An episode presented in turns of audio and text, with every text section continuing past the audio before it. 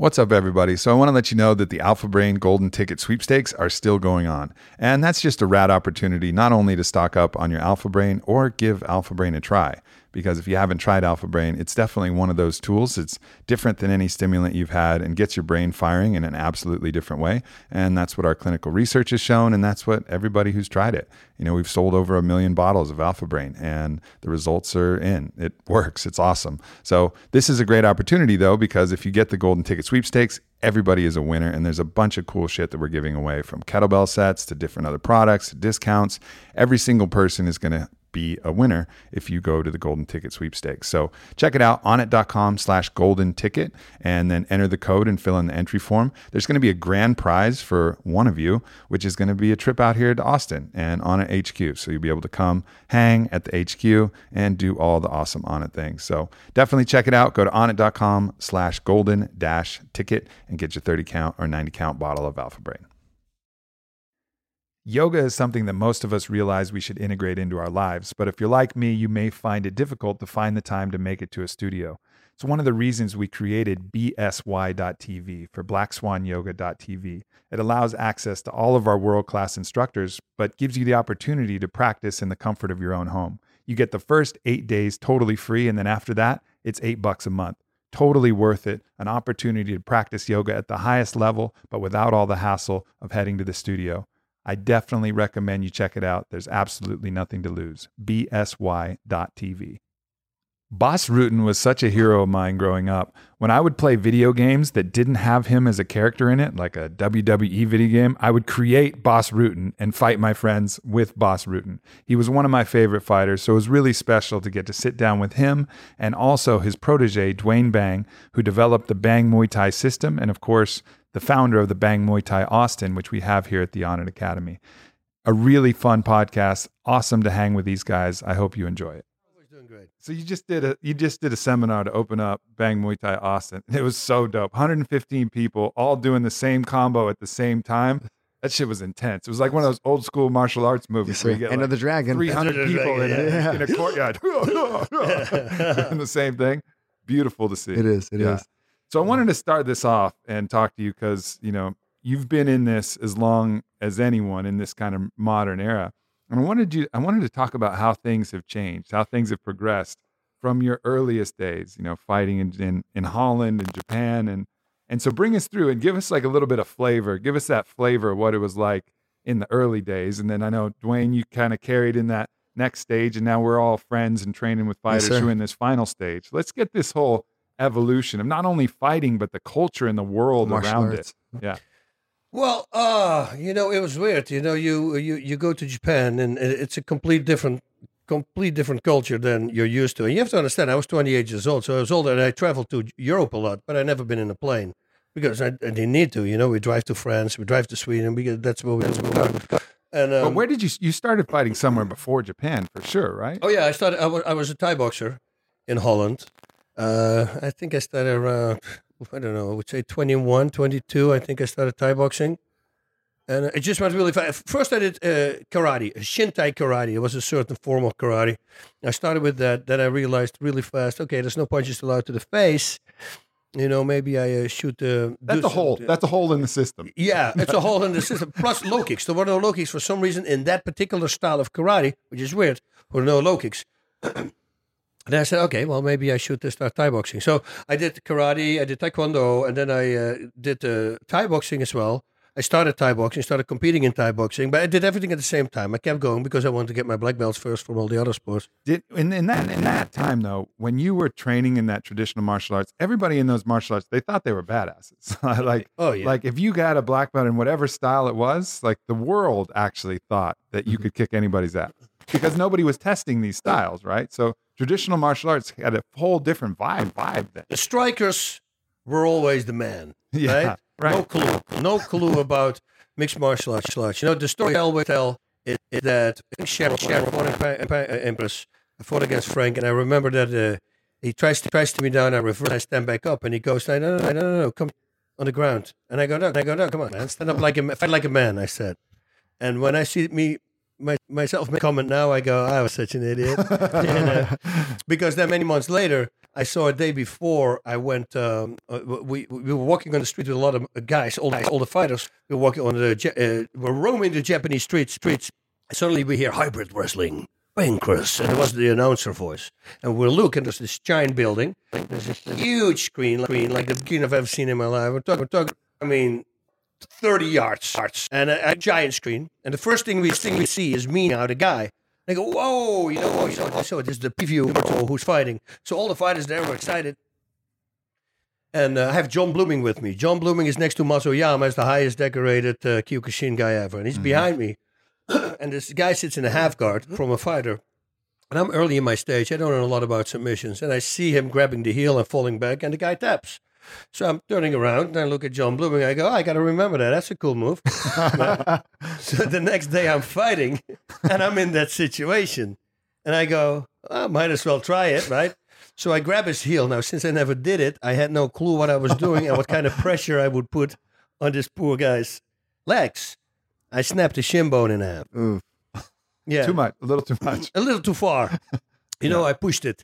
And uh, and that was scary. And, Yeah. and and then that's the moment when I realized I'm such an idiot saying stand up, fight like a man. Because the ground fighting, if you think about it, you know, you can pretty much dislocate or break any joint, bone, whatever there is in the body. Mm-hmm.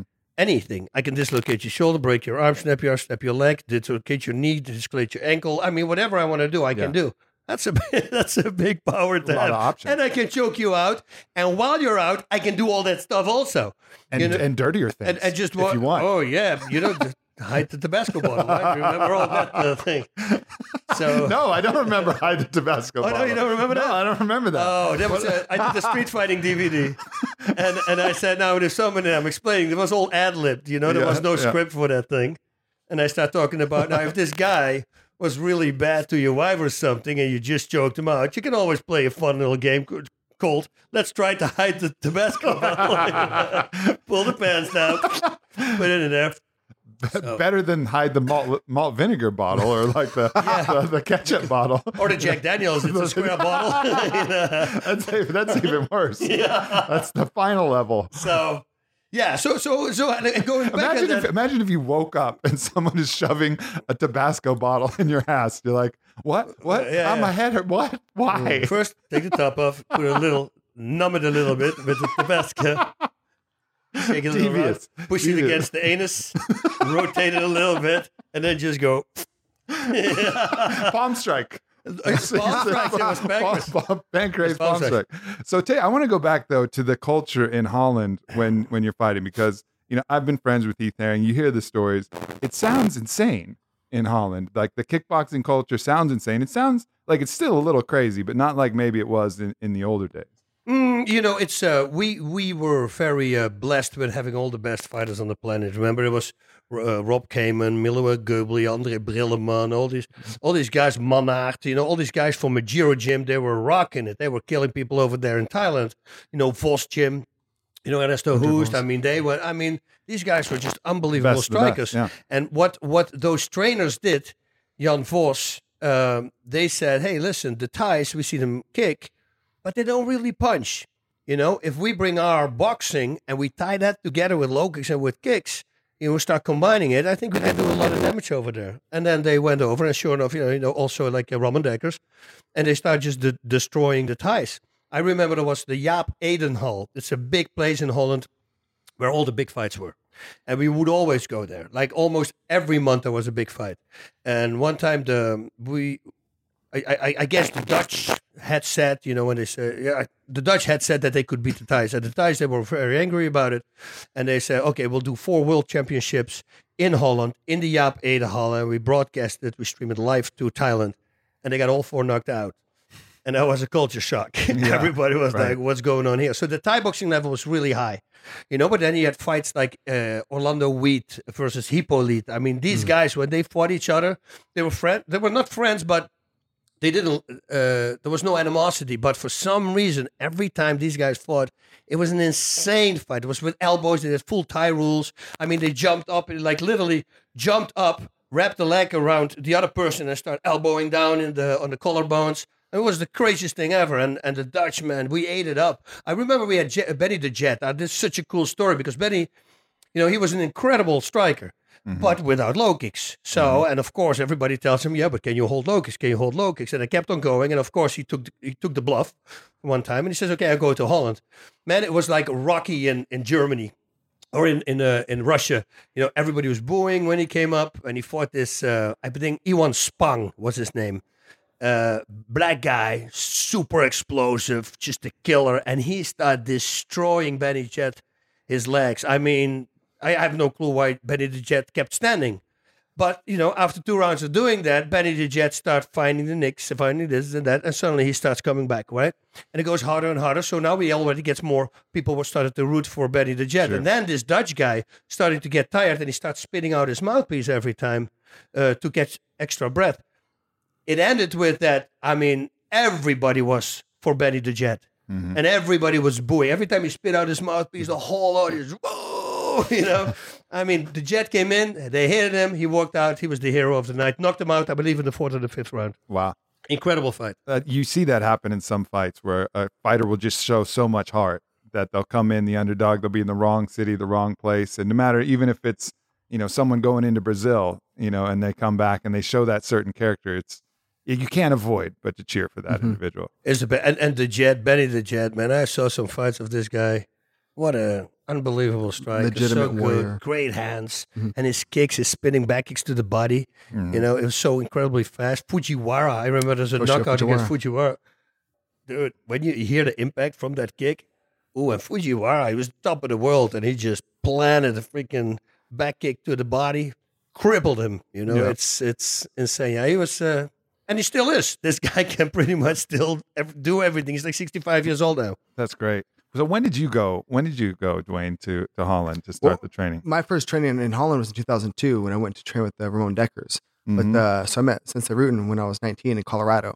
Mhm. I had a, uh, a local promoter bring him out. So I've already knew who he was and watched his tapes and everything.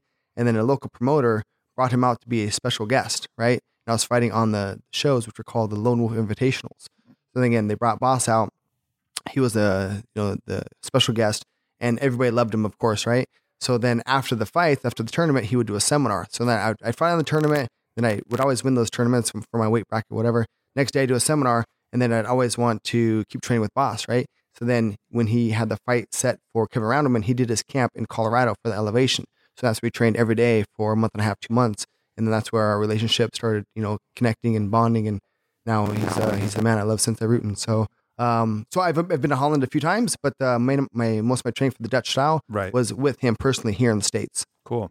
Yeah. What is it? But but I still don't understand why Holland. Like, why is this the the hub of of kickboxing the way we know it? Because even right now, you're watching Glory. I mean, the Dutch style is is winning the majority of the championships in the fight. Like, uh, where did that come from? Why? I don't know. I I- my my conspiracy theory is that we're such a tiny country.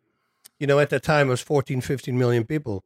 That's the entire country. Mhm. You know, if you, I always say, if you hold your phone like this, this is the size of Holland. From here to here is 200 miles. You know, when I, when I would go, leave my town and go to Paris, that's the same distance as me driving to Vegas from from LA.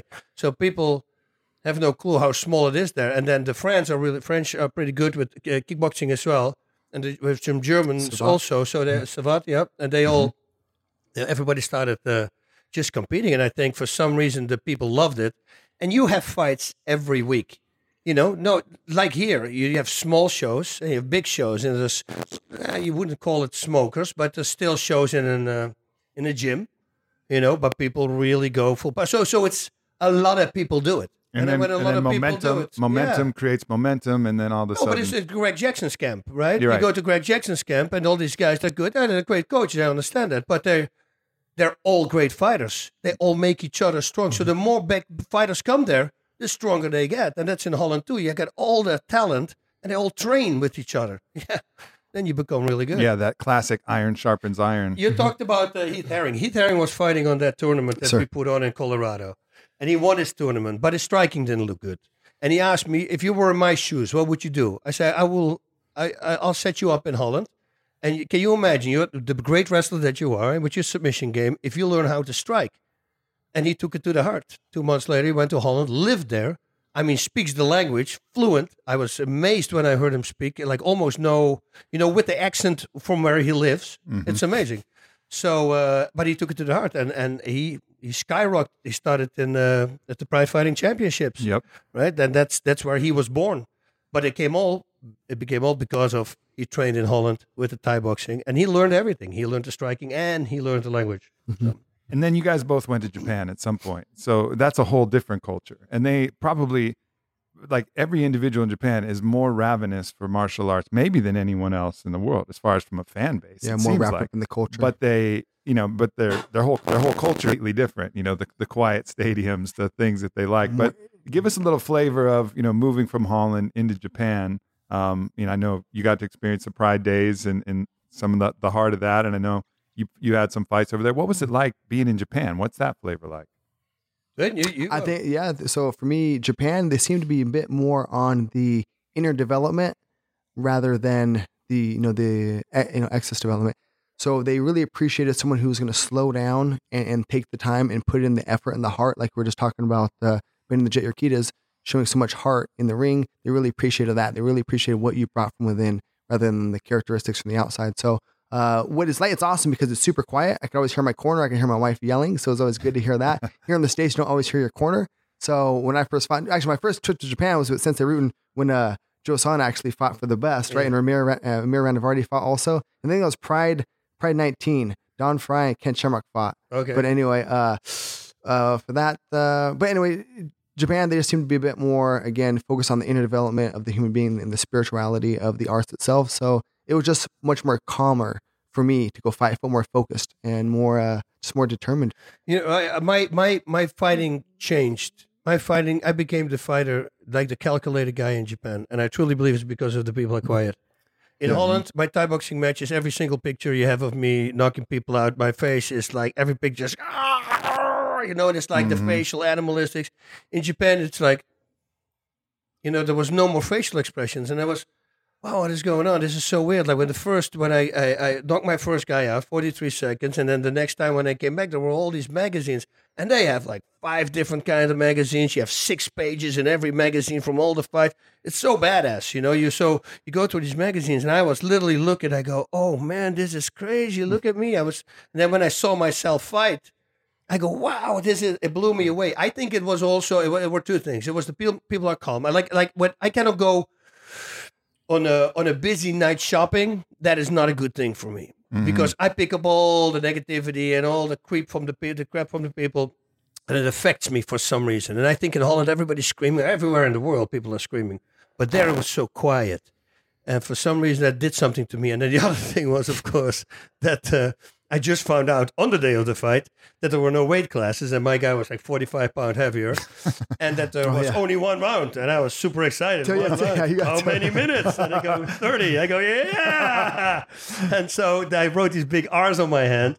Which mean relax, uh, rustig in Holland. Starts Uh-huh. coincidentally it's the same word as relax with an R, uh, because I need I knew that if I if I'm going to unload in the first three minutes, and, and the Japanese are known for tough fighters, I got 27 more minutes. you know, long round. yeah, try try to, oh, to to survive that. So I became more calc- calculated. That's what I.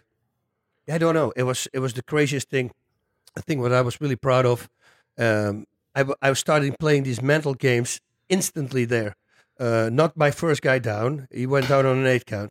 Now they start counting when you in your corner, right? So the moment you go to your corner, as soon as you hit the corner, that's when the referee starts counting. So you see all the fighters they run to their corners because they want to give the opponent as the least amount of time mm-hmm. as possible. But I threw it the other way for some reason. I don't. I didn't plan, didn't plan anything, but I, I saw him. Boom, he was out, and I I see him looking at me. And while he's looking at me, I just walk over to him first. I lean, I look at him, and then I walk, turned around, and walk very slow to my corner. Like, I hope you get up, motherfucker. That- I hope you know- you get up. That's the illusion I gave him. Yeah. But my mind was still run, run, run, run, run. You know, it's your, it's a different thing. But you you go no, no, no, no, no. This will have way more effect on him because now he's going to think, oh, gee, he's really not scared. He's giving me all the time that I need. You see, that has way more impact on a fighter, I believe, than me running to the corner and telling the camera, stop counting, stop counting. You know, that's Yeah. like I'm scared. Right. So that's I do it the other way around. I did it the other way around, but just for me to do that at that moment and be aware of every little thing I was doing. I remember I heard people speaking on the, you know, um, um, American people on the first row that I could tell them later what what they were talking about. because it's so quiet. I just tuned in on everybody else. It was the weirdest experience. That's really cool. And I, and I think it goes to highlight how important these kind of mental aspects of fighting are, you know, and that, in that moment, that decision, yeah, maybe you could have come closer to winning the fight on a close eight count, but you can mentally break a fighter if you show them that you're not scared in those moments. Like, and that will ensure that you win, you know, that'll, that'll, that'll give you such a much bigger advantage than your slight opportunity that you might get the eight count to go, you know? And plus, on top of that, you know, and how, that was me as a bouncer as well.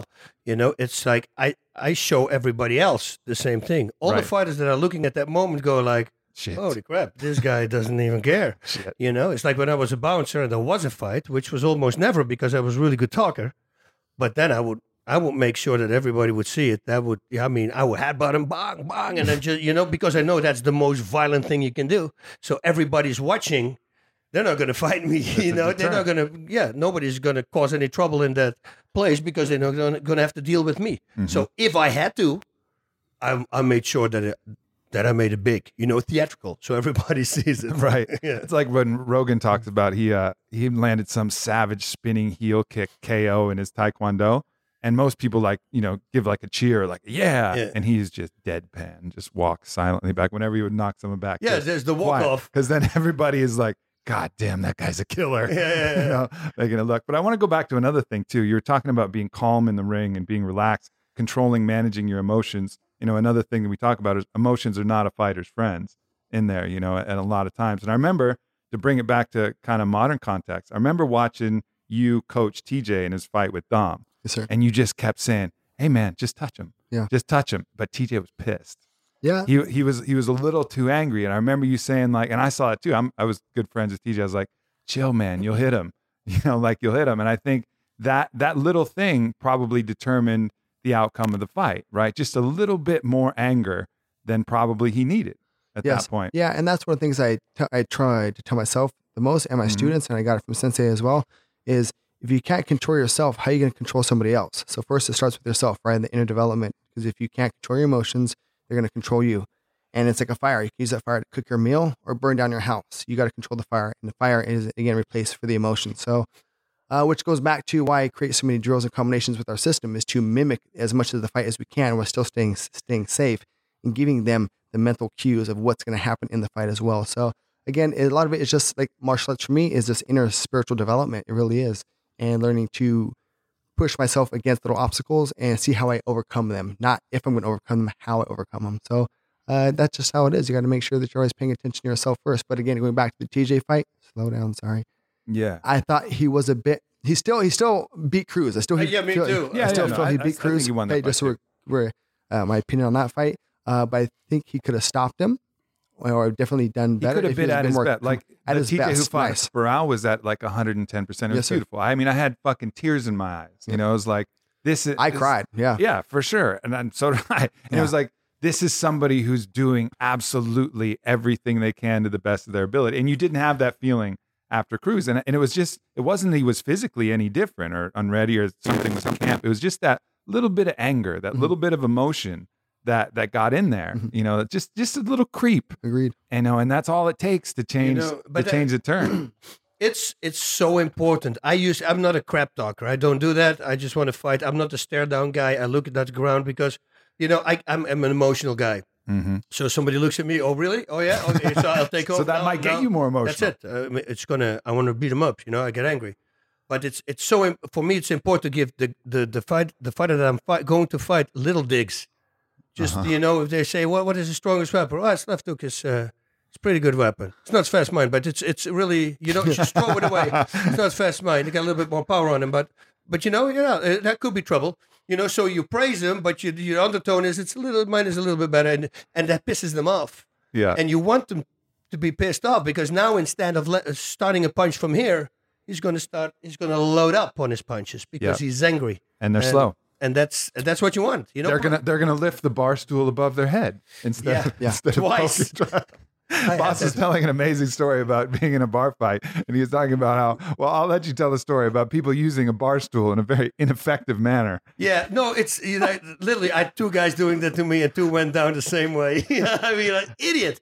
You know, they grab up a stool, they lift it above their hands in order to hit me. Yeah, there's no defense. Your whole body is exposed. I can pick whatever I want. I, I mean, It's a buffet. It's, It's a a buffet. You know, It's a I can- buffet of violence available to Bob. All you can eat, Mr. Rutten. Where Thank what would you I, like? uh, you know, it's almost when the, the stool goes up, you go, you look at you, go like, really? oh, gee.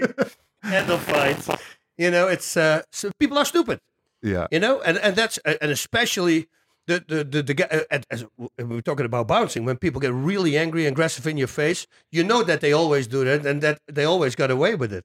You know, mm-hmm. but if I, I always stay very calm. I go, dude, dude, you're screaming too hard, man. You're tr- you're trying too much. Come on, don't don't be that barking dog. He goes, you mean? What do you mean? I say, yeah, you're super insecure. Don't don't tell me you're not. I will knock you out. What do you do? What's your job? Let's say uh, a a carpenter. You know, you're a mm-hmm. carpenter. Yeah. How many hours a day you work? Eight hours. Okay. Now my job is beating people up, and I do this eight hours a day with the best people on the planet. So chances that you're going to win are nihil. it's not going to happen. Not even with a lucky punch. You're not going to do this. I said, please let's not do this. And you see them go, woo, That was loud. and you see him go. You see them deflate Yeah. in front of you, and they realize, yeah, that's not right. But you see, again, I don't have to punch a guy yeah. because I just talked to him. That's what I always like. It's funny when you mm. say just the right thing too and de-escalate a situation. Yes. I remember there was a there's a time I'm at a club and I was with my girl and all of these people, and this guy keeps coming up and being aggressive, and I- and for whatever reason I did wasn't even thinking about what I was going to say. I look at him and I go, "You have something you haven't reconciled deep in your heart," and the guy looks at me like. Whoa, what the fuck was that? And he just kind of walks away like a little bit confused. Yeah, he was confused. but it like totally ended the whole situation. I was like, why did I say that? Yeah, but like, where did that come from? It but worked. It, but that it worked. The, that was the Holy Spirit. yeah, for you. sure. You got away with no fighting. exactly the right good. thing. So let's talk about you guys both had, you know, amazing, you know, careers and experiences in the UFC. Talk about that transition. Then now we've gone from Holland to Japan and then fighting for the UFC in, in some of its earlier days. Uh, well, uh, You start with the Uh, UFC. uh, well, my first UFC fight, well, I actually had to beat the UFC champion outside of the UFC to get into the UFC. Yep. So I thought that was funny. Um, is when I fought the Jens Pulver and was able to stop him in the first round. Mm-hmm. But uh, going back, to, I guess, to controlling the emotions, you know, he was southpaw and I was orthodox for that fight. And a lot, a lot go away from the power to step to the left, right? And or to step to your left, correct. And then as soon as the bell started, I go to my right, right into his power. so then what's he do? He throws his power. So I pull away and I'm like, oh man, I could have countered him. Shit, Uh-huh. man. And He's he like- literally, that's the face he gave me also because I knew that he knew that he Yeah. missed it. Yeah. Yeah. That was the spot. We worked on that Yep. spot, on that Yes, particular situation. And then uh, He did it again. He does, he does it again. It's like two left hooks in a row. That's right. So I was able to pull and then counter him and then uh, you know rock him and then finish him. So uh, as far as fighting in the UFC, you know that got me definitely mentally and physically prepared to fight in the UFC. Then my first fight was against actually Genki Sudo, who's also a, was an extra a student of a Sensei Rutten also. So I actually had to get. I made sure to get clearance from him. You know, it was okay if we fight, and he's Mhm. like, sure, you know, it's just business. So uh, my first fight again in the UFC was against Genki Sudo, and that was in I think 2002. What did the organization feel like then? Like, Um, what was it? I never really cared about what it felt like. I always focused on myself. You know, I was always—I knew since I was a child, two things were going to happen. One, I was going to be a world champion. Two, I was going to have my own academy in Colorado. Check and check. So Yeah. those have both been accomplished now. But actually, when I was a child, I said a kickboxing world title. So my first world title was actually an MMA world title when I beat Pulver. Mhm. And then, and then I still like there was something I didn't complete my task. I'm very black white. If I say I'm going to do something, I do it. So I said I'm going to win a kickboxing world title, and I didn't do that yet. So when I got the second chance to fight for the world title, I did. And when I was when I won, claimed the boxing world title, I was done fighting, and that was in 2004. I Mhm. felt like I was I completed my goal.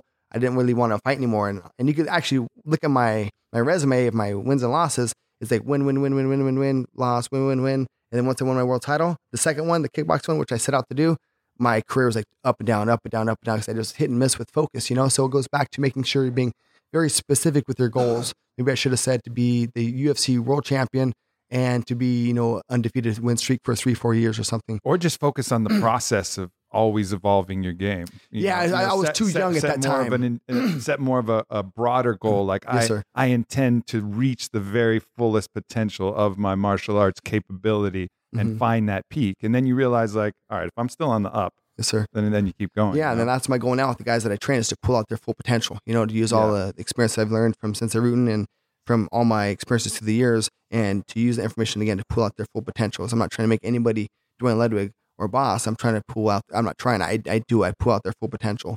Uh, but anyway, going back, you know, from in UFC, it, it was awesome to you know to be there. But again, I knew I belonged there, so it wasn't like, oh, I'm here and you know captivated by the Yeah, you, lights. you also the same thing, right? Pretty Because to me, they always said, yeah, if you go to the UFC, well, you know, you go from belt to the UFC, you're going to get the jitters. You're going to. I never had that. felt good. I never, wherever I fought, it, it didn't really matter to me. You know, the, I don't the, the time I had the jitters the most though was when I fought uh, Ramon Dekkers. Yeah, because I actually trained with him before in, in Holland in 2002, and then we fought, and I think in 04. So I've always looked up to uh, Mr. Sure. Dekkers, you know, and then we trained together in, in Holland for a while. So I looked up to him as a fighter and then as an instructor. And then when we fought in the in the ring, I was just like, oh my god, that's Ramon Dekkers, and then he's dropping me. And I remember like we're fighting, and I could see him right, and I see Ramon, and then I see the Japanese ref, and I was like. Oh, he must have knocked me down. And he's like, one, two. I go, I don't remember two or three. I just remember like four, five. You know, I was like, dang it. Uh, but that's that one. Uh, I definitely had some jitters and held back. But again, it's you know Ramon Dekkers, and that's again our, our our main goal is self mastery and making sure that you can pull out your full potential. Yeah. And that time I didn't, but again, it was Ramon Dekkers. yeah. So, so for you, same thing. It was just kind of like a new, a new venue, even though it was octagon, different, different rules, Didn't different say- cage, different, different thing. It was, they were they were not going to get the amount of uh, people in the room that we had in Pancrase, yep, right? I mean, Budokan, fifteen thousand people. That was that was not at the time, you know. Mhm. So you know, if you're used to that, you know, you you know, it's like going from Pride Fighting Champions to. Although, well, they could have a different reason. The fighters that went from Pride to the UFC, a lot of them didn't do well in the beginning. Remember, they had to adjust to it, but there could have been different reasons too. We always, different- everybody knows that. different, different drug testing, Testing, and yeah. a few different things. That's one thing I like to share, it which took me a long time to figure out again, is uh so we can focus on the opponent and the organization and and the crowd and sponsors and all these things, or we can focus on what's most important, your inner development. You know, so that's the thing that I tell my guys too is the fight's not set until the bell rings. So what do we focus on? Our own martial arts skill set making sure that we're pulling out our full potential, not necessarily game planning for this guy. Obviously, we need to do that, but again, the fight's not set until the bell rings. So just make sure you're pulling out your full potential again. So Yeah. just want to make sure Yeah. yeah, doubling 100%. down on what you're good at, right? Yeah, Mhm. and, and fighting uh, this the thing I just gave it to, to a girl here also is going to fight. Um, I said fight for yourself. Put yourself at the number one spot. Mhm. You're the, you're the most important person to yourself. That's it.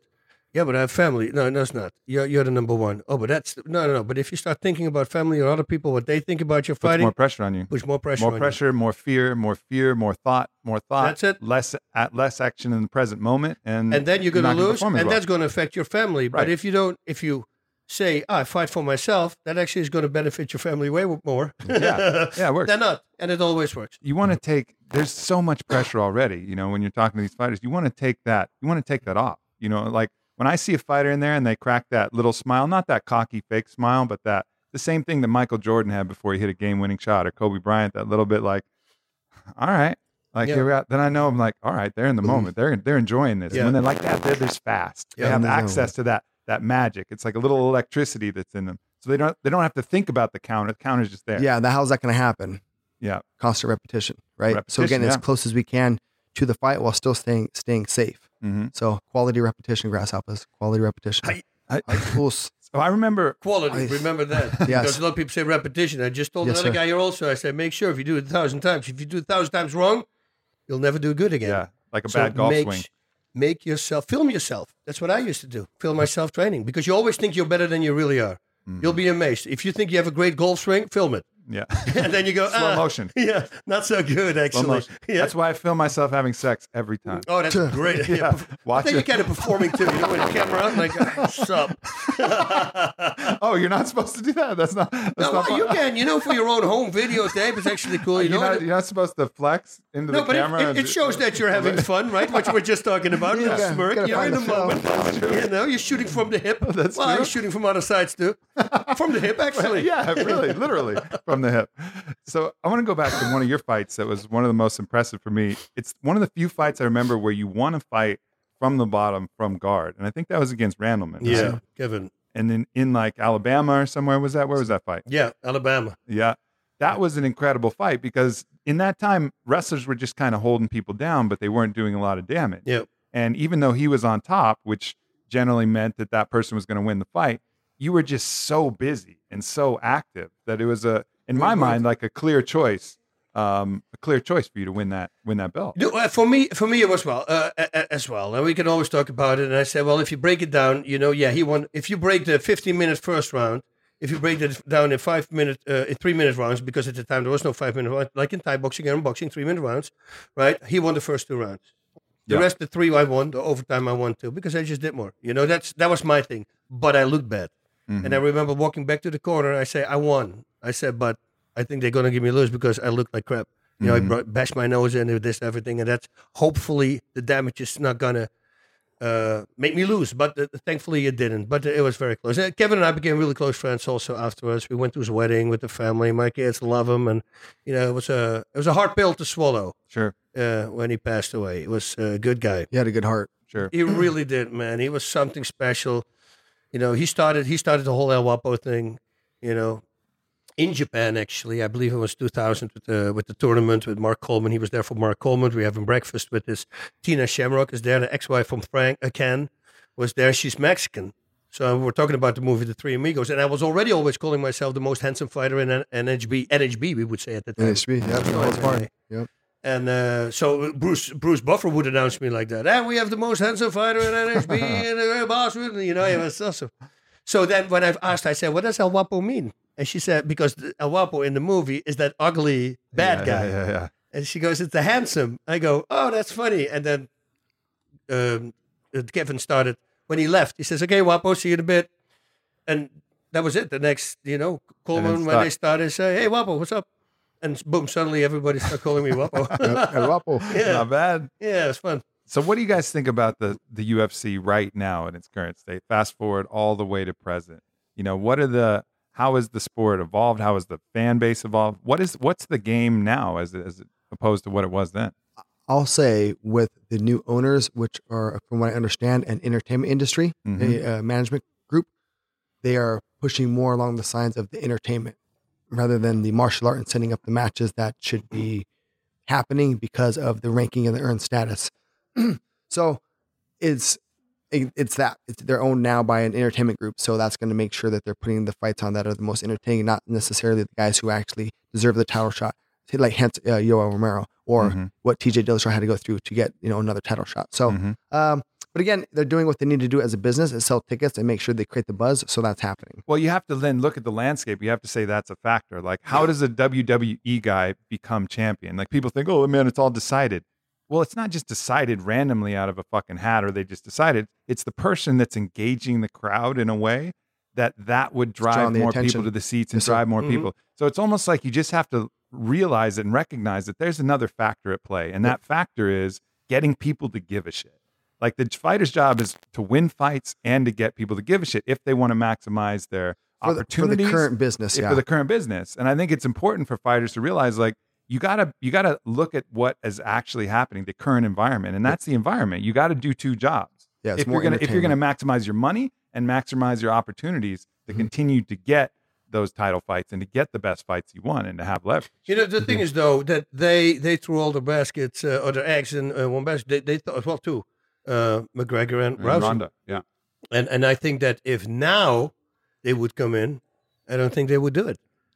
Because now, okay, McGregor, yeah, but Rousey, well, we don't know what she's going to do. McGregor. Was an un- That was an unavoidable basket. I Yeah. mean, he's just so good Yeah. at both of those things. yeah, You know, so good at, at bringing what he can inside. And also, I mean, he's one of the best shit talkers that's ever, Yeah, he's awesome. amazing. Yeah. It's just amazing. And also when you meet him, he's such a good guy. You know, Yeah. it's like he knows exactly what he's doing and exactly what he's saying, and he's not repetitive. He doesn't say so, like me in interviews. You know, if I talk about my life, you know, I say the same story. I talk about my life. He he has a way to to say the same thing, but completely different.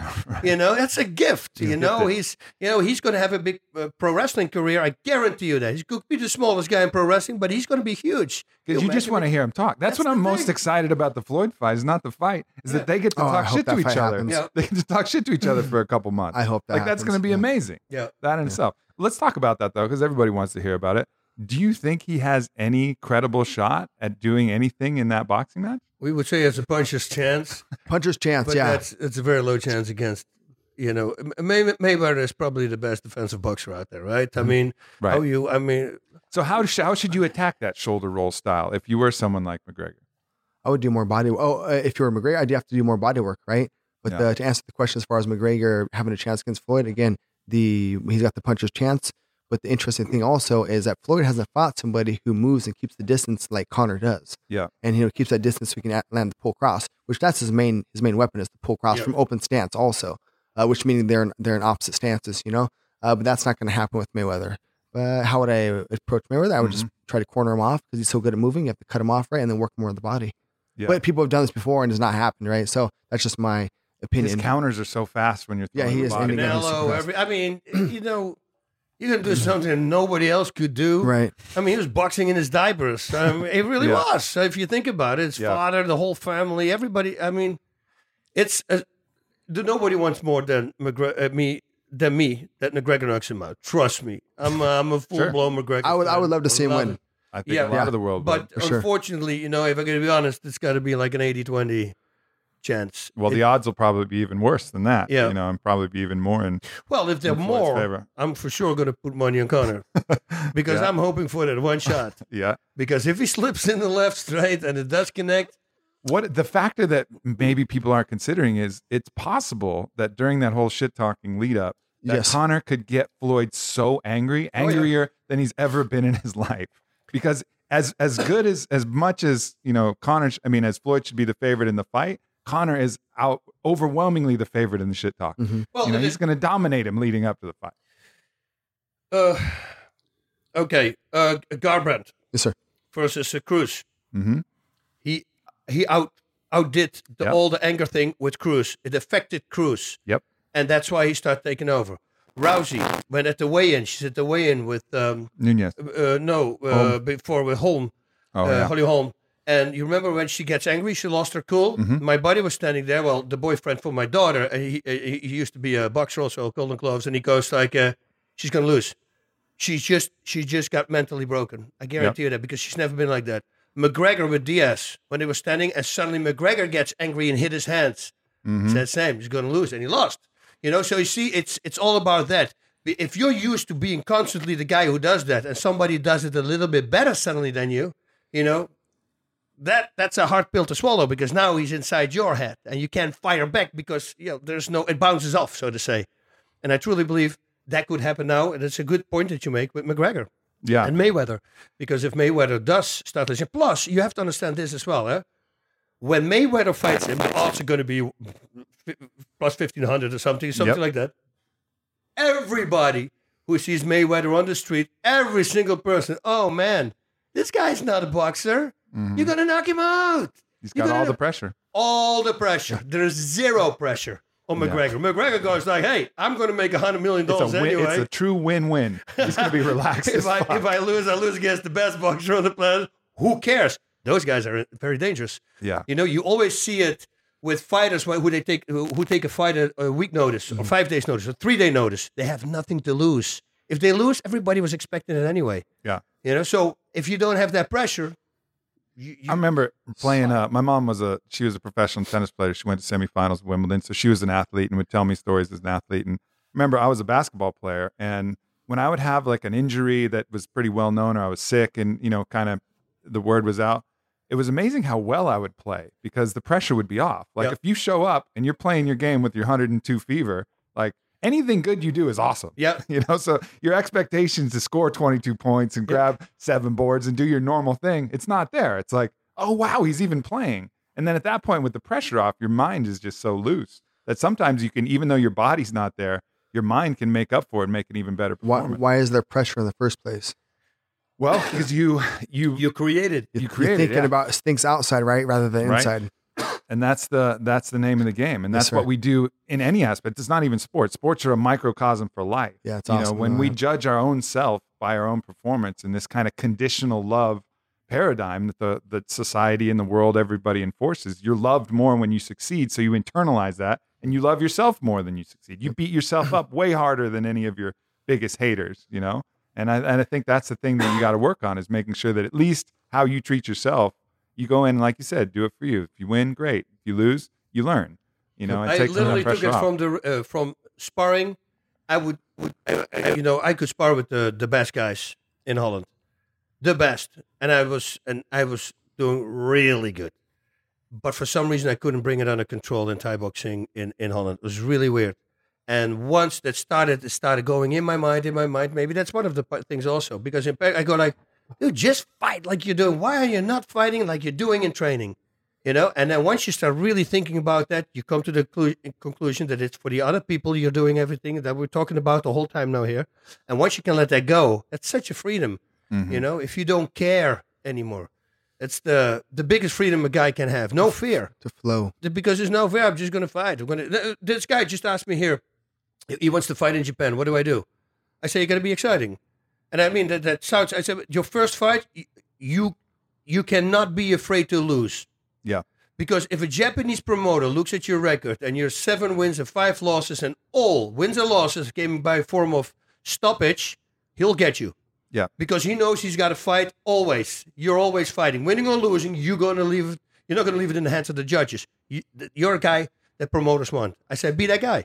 Mhm. I said, but you got to be ready for losing because losing will happen. But you know, it doesn't matter if you come back and you go again. You, that's what they love in Japan. You get knocked out, and when you get up and struggle, and then you make a comeback, dude, they'll go crazy because they might be still uh, and quiet. But at the moment that happens, the whole place goes nuts. They stand, you got ovations. You know, it's the coolest thing. They really love that Japanese, that the, the samurai spirit. yeah Shido. You know, leave it Right. out that whatever happens, you do not quit. You know, and that's that's the thing, and that's what I told him. I said, simply do not quit, and it doesn't matter if you get knocked out or submitted. You know, just fight.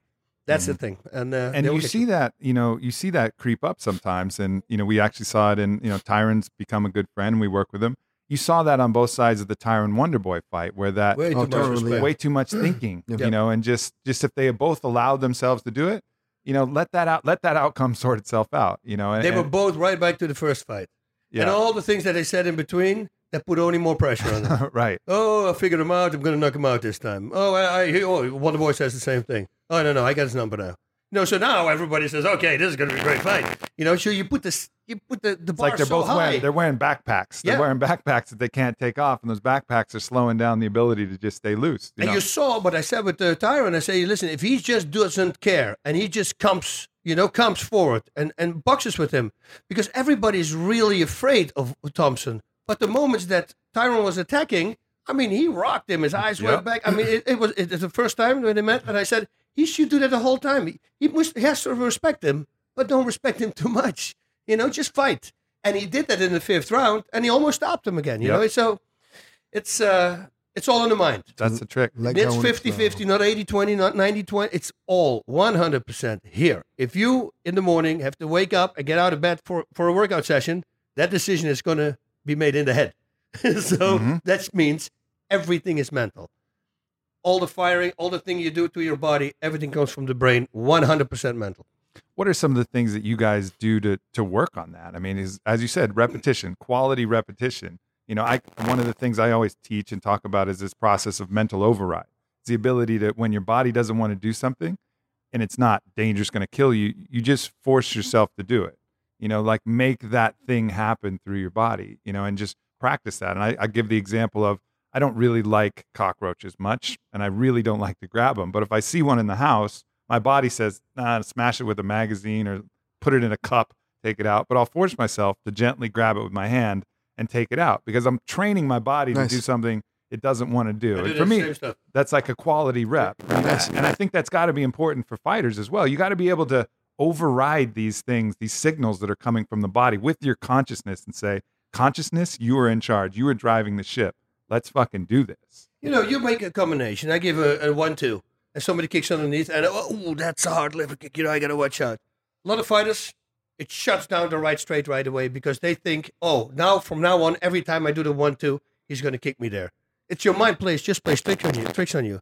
The guy could have been just lucky. Maybe Right. maybe he wasn't even waiting for your right straight. He just threw a left kick and it got underneath. Always do it again. You know where I learned that when I was uh, uh, I was young, always in the pool every morning because I was a severe asthma patient. So I uh, had a pool very close to my home. I was always swimming before I went to school. Swimming, swimming, swimming, swimming. But I loved the diving board, somersaults, do all the crazy stuff. You know, mm-hmm. handstands and making crazy, crazy flops and flip flops and back, all that stuff. And those times that you fall really flat, really hard, and it hurts really bad. And the, right away, the coaches there say, "Right now, go back." Because if you don't, you're not going to do it anymore. If you start overthinking this, tomorrow you're going to be afraid to do it. Yeah. And, and that was the trick. And I remember going to a corner with a bike, and I was 12 years old, and I slipped because it was sand there. I fell, and I fell hard.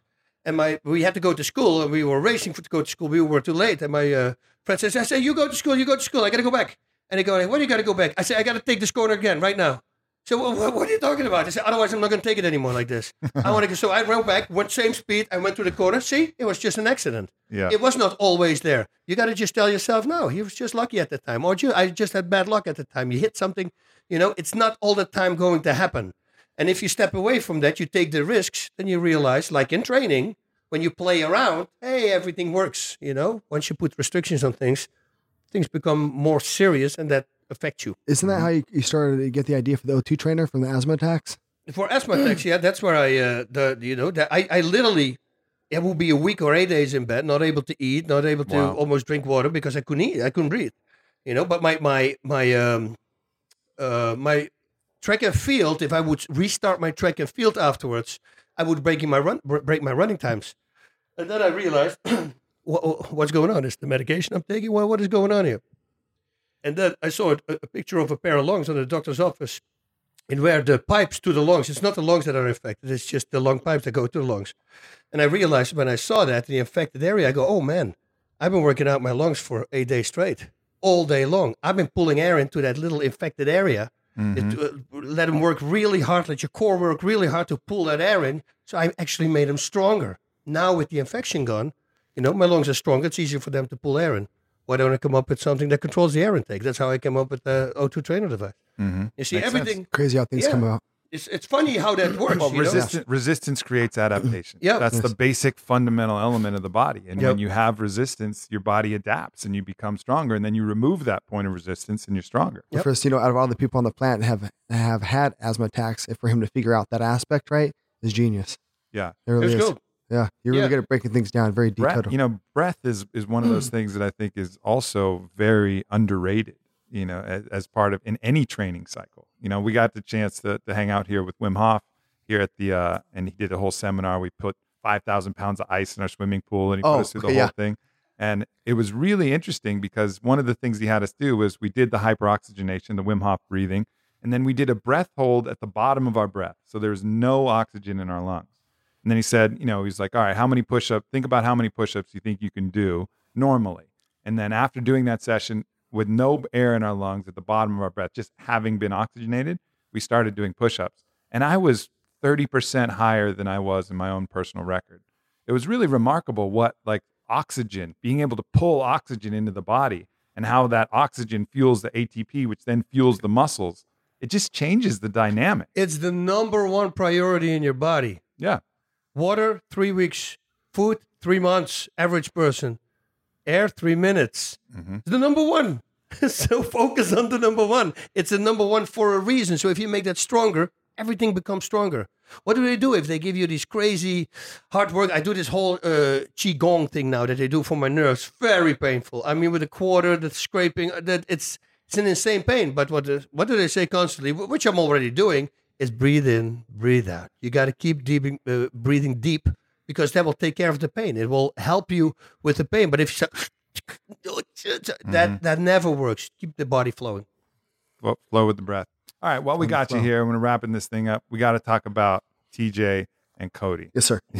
we got that big fight. And, you know, honestly, my opinion is this is great for both of these guys. Like Of a course. warrior needs worthy opponents. Yes, and this sir. is an opportunity for them to not only grab a piece of that spotlight, which is really important, especially for that division, these two guys, but have somebody that offers that resistance, that grindstone to each Iron other's swords iron. that's going to make them stronger. But you're in a unique perspective. I've had Cody on here talking. He's confident, and I'm sure you know you're confident in TJ's corner. What do you what do you see from that fight? What are you looking forward to? What do, what do you feel like sharing on that? What I'm looking forward to is exactly the same thing that we need to look forward to with the Cruz fight is making sure that TJ is going to be calm and composed and do what he needs to do. From the Cruz fight, you seen he was a bit uh, emotional, right? And then you watch this fight against Lineker, totally different, Smooth right? as butter. Not as much, obviously, you know, Cruz is great at shit talking, so he got, you know, a little bit under TJ's skin then. TJ learned from that. Mhm. Lineker didn't get under his skin. He was pretty cordial leading up to the fight. But that was a great test for him to control his emotions and get a lot better, you know, which is why I recently promoted him to black belt because one from that fight and then two being on the Ultimate Fighter and seeing him coaching because obviously he's a ninja in the cage and in the gym as far as his personal performances, but can he coach? Can he teach? You know, that's why I asked Sensei, you know, is, is it okay for TJ to get his black belt? Can he coach? Can he teach? Or after watching him on the show, 100%. He's, he's a phenomenal instructor. So he was able to earn his black belt. But what do I look forward to in that fight is again, TJ doing what he needs to do. What we all need to do is focus on ourselves and making sure we're pulling out our full potential. So once that happens, he will be wearing the, the belt in July. Beautiful. What do you see, boss? What do you see in that? I'm going to see a lot of movement. That's uh, you know, but, but we know that with uh, TJ. But I think, I, I think is going to get it. You know, I don't. Needless to say, I'm biased, but I'm just. I, I when I see him, I thought he beat Cruz also. So you know, and and then people go, yeah, but it's, it's, it's like, but um, Germaine de Randamie. Oh, Bas Rutten only says that because uh, he's from Holland. I say, oh, so that's the reason why you think the other one won because you're from America. So you're doing it, and now you expect me that I do it too? No, I'm unbiased. You, yeah, sure, I like her, but you know, as a, I have to, people have to understand that if I mess up on that, you know, that's a, it's a bad thing. So it, it, it's, I don't. What I, if I give my honest opinion, that's my honest opinion. It's not because she's Dutch. Doesn't have to do anything with it. But all the Americans who say no, it's just because you're Dutch. Well, you're doing it, right? I, I, I didn't say it to you. You said it to me. So that means you are actually doing it, not me. This is a reflection thing. You know, you you. It's like telling people, "Oh, you shouldn't drink, you shouldn't do that," and then look at your own life and you realize, "Oh shit, I'm I'm doing actually all these things that I'm telling." You know, it's preaching and actually doing it. There's there's a lot of difference there. Lead by So- example. Lead mm-hmm. by example. And and I truly believe that you won that fight. Done. If you break it down, we watched it twice with the sound off, no commentating. And I truly believe. I also believe that when when the commentators kept going over those punches for a whole freaking round, oh, she hit him after the belt. Let it go, because they planted all the seeds for all the people who were watching, and now they dislike her. And once you start disliking somebody, you watch a fight differently. You, of course you do. You start looking at the opponent, what she does, and say, turn it off, rewatch the fight, don't listen to the commentary, see what you think. You know, and that is to me like Mauro thought that Holm won, and then but I said, did you see the fight? I saw the highlights. I said, let's watch the fight, and we watched it without the sound, and he was literally like me, like, oh, okay, that's uh, Germaine. Oh, oh, that's Germaine again. Well, well, I don't see Bells. What's going on? She won everything. I said, I'm telling you, that's what I thought so as well. And I, there's there's a talk about you know the kick in the head, and she's days. You know, can I be a day and eight round? And can she have one round? Sure. You know, but I just thought that Germaine Randamie one more rounds. Mm-hmm. And that's it. And when the corner, when you when they walk back to the corner, and they, they oh, the only thing that Randamie is doing, throwing an, a kick and a punch.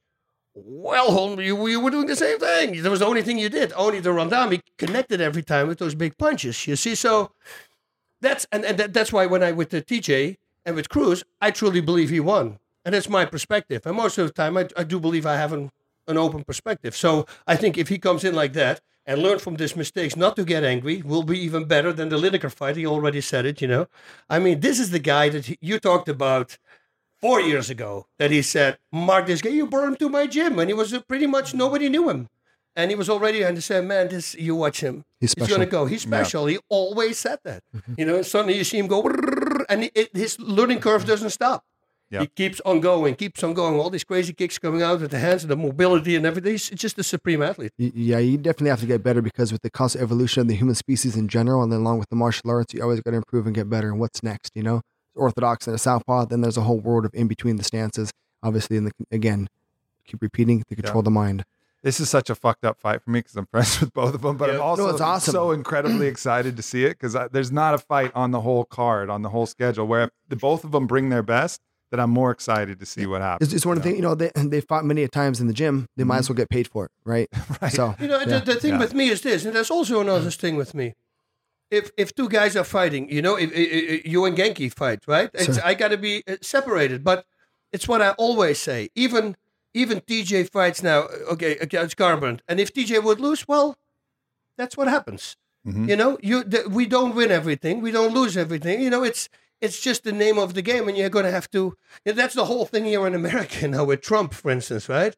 I mean, the freaking liberals cannot let it go. I mean, last time I didn't want uh, Obama, but you know, I said right away after Obama won. Oh, okay, well, then I have four years of him. Yeah. I never said anything. Oh, every day. Oh, Yeah, just- Obama, Obama. I mean, come on, stop it. You know, just why don't you wait?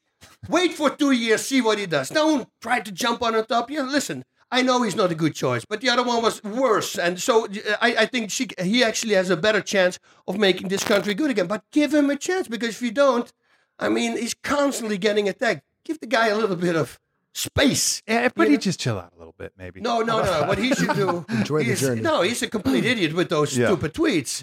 I mean, oh, Yeah, listen. he, he does stupid stuff. I, no, it's like I said. We were dealt with two bad cards, right? And and but I chose that one, you know, because I know the stuff that goes on in Europe. It's going to happen here if she was going to stay, and it's a bad thing. We Mm-hmm. don't want that here. Sure. So I knew that hundred percent, and I, pretty much every European who lives here would do the same thing. I guarantee you that because we know. But you know, it's like you've seen you've seen the movie tweeting. before. No, Meryl Streep, you know, when he says, Oh, I know you were underestimated. Dude, it's Just her be, perspective. don't be a six year old kid.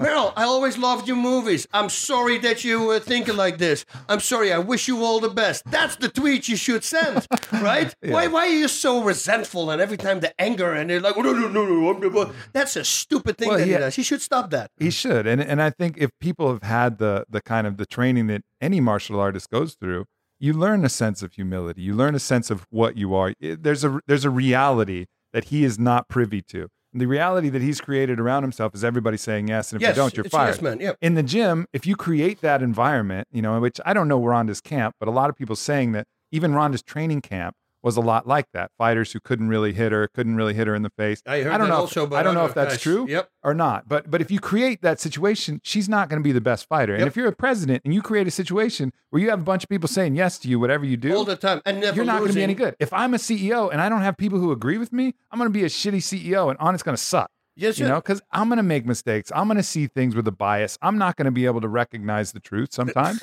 You need people to help you. That thing with Schwarzenegger when he did uh, "When You're Fired," whatever the show is, you know, when Yeah. and then he says his ratings weren't as good as mine. That's the thing that he tweets about Schwarzenegger's first show, and I go, "Are you serious? How old are you?" You know, I can understand that they lie, and they do, they really do. They do both ways, but it, it- right now he's got a lot of lies that he has to deal with. But I mean, just let it react on that. Yeah. No, this is what happened for real. But those childish things, let it go, dude. You're gonna be such a people are gonna love you if you if you do that. But I don't know if he can because exactly what you said is surrounded by yes men. Mr. Marcus, what was your response in the uh, the club again for someone who wants to fight? They need you have some underlying issue that needs to be resolved. You have something unreconciled deep in your heart. Something you need to reconcile deep in your Yeah, heart. same thing just for him. blew his he, he needs he needs his he needs a DMT trip. He Trump does. does, yeah. he needs he needs a he needs a mirror held up, not this this painted, you know, whatever that's uh, fucking Sleeping Beauty mirror Yeah. that shows No. him exactly what he wants to see, but a real one. That's all the pretty parts, all the ugly parts, and let him just look at that thing. There's actually a ritual with one of the most challenging plant medicines in the world uh, called iboga, and it comes from the a country of Gabon in Africa, and as part of the initiation into the into the tribe and and into uh, holding that medicine, was gonna say you that. take you take iboga and which lasts like 36 hours you're awake the whole Wow. time and the whole time you're looking in a mirror so you're on one of the strongest psychedelics in the world and for 36 hours you're just looking in the mirror and looking at yourself and the point is like if you want to be a part of the tribe and the greater whole you better know yourself motherfucker like Yep. you better know all the demons all those things that you have inside and come to peace with those realize what they are see them for what they are ultimately forgive them send them love and transcend them move past them you know but No. but you have to look at yourself first You know the the the the Indians do something like what is that stuff they take with the Peyote. Peyote. yeah, right? And and because that's when the world. I like that with mushrooms. Yeah. Because mu- if you take mushrooms, I mean, I, I remember the first time I took mushrooms, and I'm not the guy who takes a lot of mushrooms that I start seeing things because I don't like that. I'm afraid of that because I'm my mind it works really weird. You know, I see I, I'm going to see the worst things. I know my my mind, so I take a little bit. A little bit. You don't feel anything, but I remember one time we had the bed in the kitchen. My wife and I met when I had a one room apartment. so I, I, I had no money, no nothing. She's not with me because I'm famous, trust me. because I had a, my whole apartment was smaller than this thing. But, you know, I was laying on my bed and there was just a ceiling, just a regular straight ceiling. And I go, oh my God, that ceiling is so beautiful. Look at this. You know, and I, you see the beauty in everything. Totally. And that's what they do with the peyote. You see nature like you really have to see it. When you take mushroom and you look at a, at a tree, it's almost like you can count the amount of leaves that are on. Everything is so sharp. You respect everything. The food is better. Everything. And I go like, wow. For some people, sometimes they should use that. You No know, doubt. because then they realize, oh, this is the real world. But we're so watered down. Everything becomes. You think a beer, you know, and then after one beer for the kid, you go, hey, I feel really good. But guess what? That one beer becomes in two, four, five, to get the same effect becomes way more. That's the same with your mind. Mm-hmm. You know, you're happy, you see all these beautiful things, but you're used to it. But when you take that drug, when you take mushrooms, you see it like it really is. And the freaking world is a beautiful place if you look at it. You know, that's what more Yeah. people should do. we become numb to it. I think you can call it hedonic tolerance was a term that Jason Silva talks about. It's this ability where anything that's pleasurable, anything that's beautiful, you get used to it over time. Yep. And then you do something like take the right amount of mushrooms, it just wipes all that away and you get back to that state of awe. Like, holy shit, That You know, the, my one of my biggest things was it was so cool. It was with uh, Peter Aerts was there. There was some other fighters as well. Peter Aerts, three one K one champion. Mm-hmm. We were both out. It was Dynamo Open Air. There's a big freaking rock concert with all these different bands that come. And Rage Against the Machine is playing, and we got backstage tickets. But to me, backstage tickets tickets means on stage tickets. You know, so I'm drunk. I took some mushrooms, and I'm I'm seeing. I go like, oh, this is good. So I. I I prayed, please let somebody make me a picture. The, the, the, the lead singer is singing, and he's while he's singing, I'm I'm walking on stage. I go in front of him, and I'm to the audience like this. Yeah, and then I hear the security, get these guys off the stage. and then the security answers back. They go, do you know who these guys are? You know, so it was hilarious. And I go, please make a picture, somebody. This is the best picture. 125,000 people. Oh, dude. And then I remember I, I saw, if I thought red, I saw everybody who was wearing, eh, people who had a gum package. I swear to God, I will pick everybody out who had red. And I go, wow, this is weird. Uh, blue. And I open my eyes, blue. Oh, you know, it was the craziest thing. Yeah. Ah, beautiful. There's so there's so much beauty available for us in this world. You know, if we get out of our heads, if we're able to just really see everything around us, be present, man, this is the best video game we could ever Yes, create. Einstein you know? said it. You know, he said, "Listen, this even Einstein." He said, "This, this, th- it's it, it has to be a design." Yeah. That's even Einstein said it's it's un it's impossible that this is not a design by something more powerful. You know, it really is. If I go through the mountains with us where I live, it's beautiful now, especially with all the water that we had in mm. California. I mean, it looks like freaking Scotland. Beautiful. Everything's green, beautiful, different kind of. And you walk and you see the. So I go, man, the world is really beautiful. You know, enjoy it. You know, do something nice. Hell yeah. Well, the world is a more beautiful place for having you two guys in it. Absolutely. It's been a pleasure appreciating everything that you guys have done. So thank you so No, I much. appreciate I Thank appreciate you. the time. I appreciate out Anna. I appreciate Sensei. Yeah.